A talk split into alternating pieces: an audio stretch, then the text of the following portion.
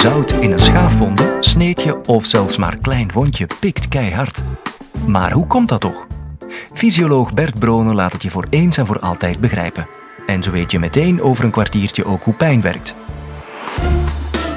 Dit is de Universiteit van Vlaanderen.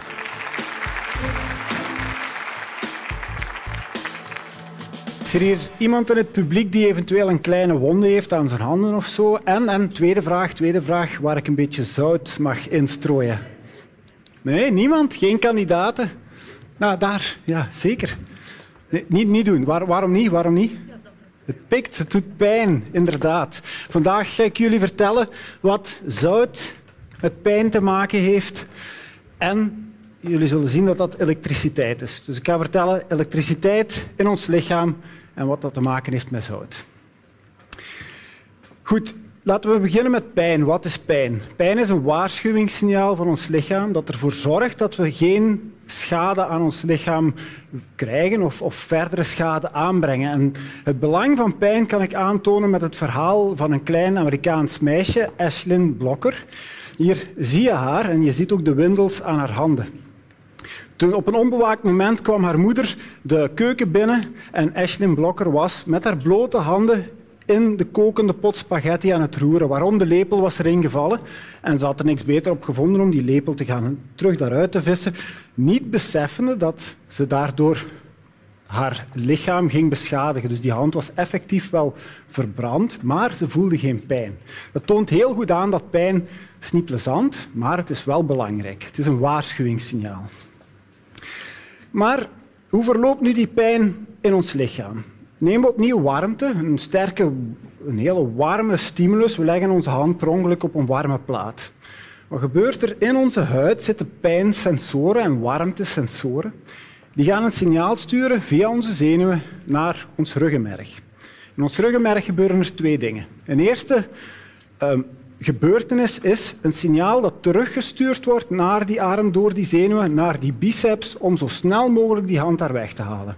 Dat is het snelste, het snelste en het eerste wat er gebeurt. Een tweede signaal dat vanuit het ruggenmerg vertrekt, opnieuw naar onze hersenen, om ons ervan bewust te maken dat er gevaar, uh, gevaar aanwezig is en dat we schade zouden kunnen krijgen aan ons lichaam.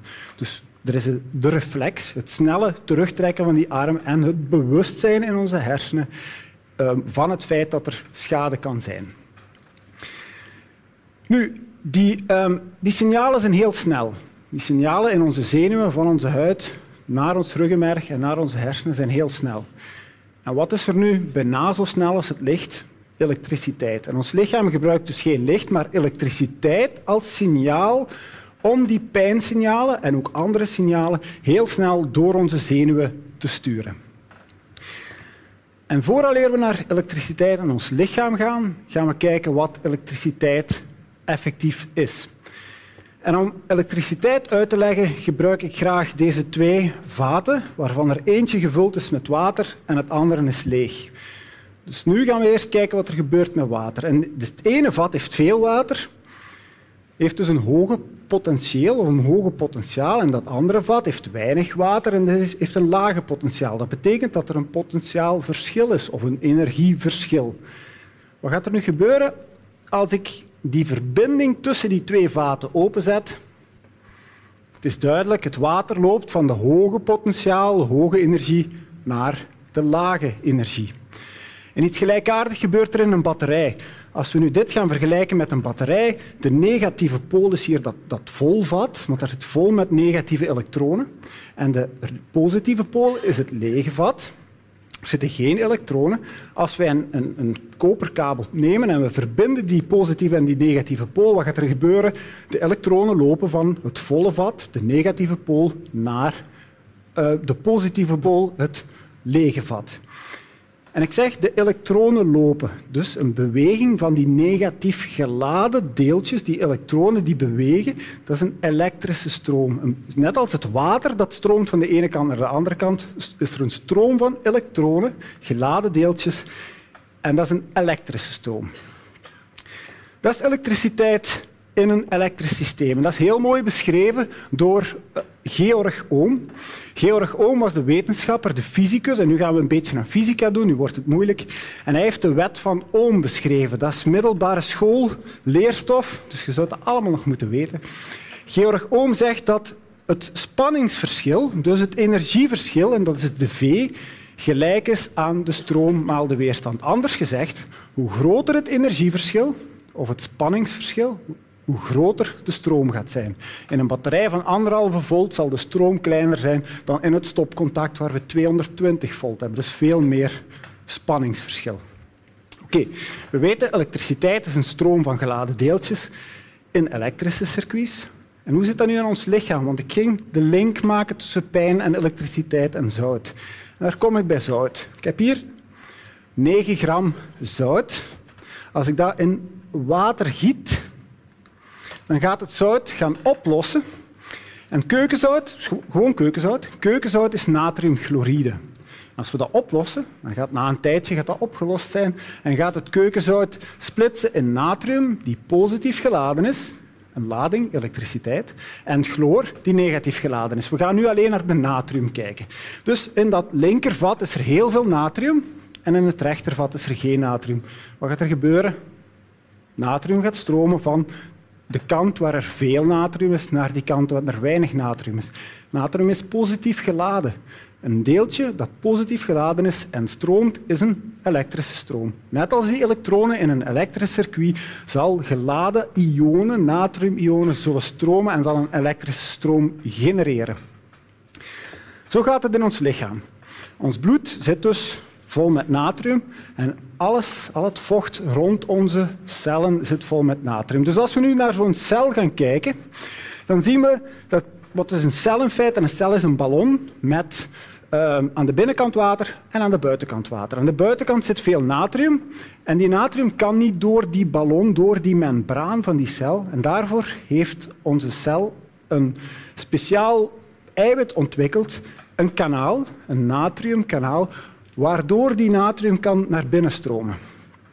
En zoals je ziet is die natrium, of is onze cel negatief geladen aan de binnenkant. Als die natrium naar binnen stroomt door zijn positieve lading, gaat die potentiaal van de cel omkeren.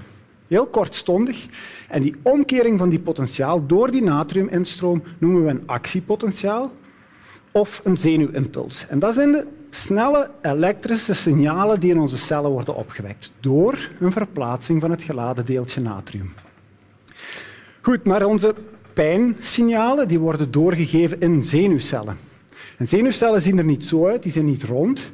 Die, zien er, die hebben ook een rond cellichaam, maar die hebben hele lange uitlopers. Bijvoorbeeld de zenuwcellen die de pijn van onze voet naar ons ruggenmerg brengen, die zijn een meter lang. Dat is één cel met een uitloper die een meter lang is. Denk aan giraffen en olifanten, die hebben zenuwcellen die drie meter lang zijn, één aparte cel. Dus dat is geweldig lang. En ze kunnen toch in een mum van tijd, in milliseconden tijdschaal, kunnen ze die elektrische signalen doorgeven van de ene kant naar de andere kant. Waarom? Omdat in dat cellichaam en op die uitlopers allemaal natriumkanalen zitten. En zoals we zien, als een signaal wordt doorgegeven of opgevangen door zo'n zenuwcel, gaat de natrium binnenstromen en die instroom van natrium verspreidt zich geleidelijk aan over die uitloper van die zenuwcel. Dat gebeurt natuurlijk vliegensvlug in milliseconden tijd. En dan zien we dat die signalen snel van de ene kant naar de andere kant worden doorgegeven. Dus zout in een zenuwcel, keukenzout, natrium, is de elektrische stroom die de pijnsignalen opwekt en doorgeeft naar de hersenen. Kunnen we dat gebruiken? Kunnen we daar gebruik van maken van dat systeem? Ja, gelukkig wel, want onze tandarts gebruikt dat systeem. Die gaat die natriumkanalen gaan blokkeren. Dus de spuit die de tandarts geeft, de lokale anesthetica of de verdoving, lokale verdoving, zijn moleculen die die natriumkanalen gaan blokkeren. Dat is eigenlijk een soort van stop die in die natriumkanalen zit. Die natrium kan niet naar binnen. Ook al is er schade, je trekt een tand uit, toch gaan die natriumkanalen niet geactiveerd worden of opengaan. Geen natrium naar binnen, geen pijnsignaal. Dus er is schade, maar we voelen de pijn niet. En we zijn ons niet van die pijn bewust. Om dan terug te komen naar het verhaal van Ashlyn Blokker, het Amerikaanse meisje dat geen pijn voelt. Waarom voelde zij geen pijn en wat heeft dat te maken met het keukenzout, het zout? Zij heeft in één van haar genen een mutatie en spijtig genoeg in het gen voor dat natriumkanaal. Er is één, één mutatie, één klein lettertje in heel die code is fout, is anders, waardoor het natriumkanaal niet meer werkt, waardoor er geen zout naar binnen stroomt, geen pijnsignaal naar haar lichaam gestuurd wordt. Vandaar dat zij geen pijn voelt en vandaar de link tussen zout, pijn en elektriciteit in ons lichaam. Dank u wel. Wil je meer horen? De podcast van Universiteit van Vlaanderen vind je op iTunes, Spotify, radio1.be en knak.be.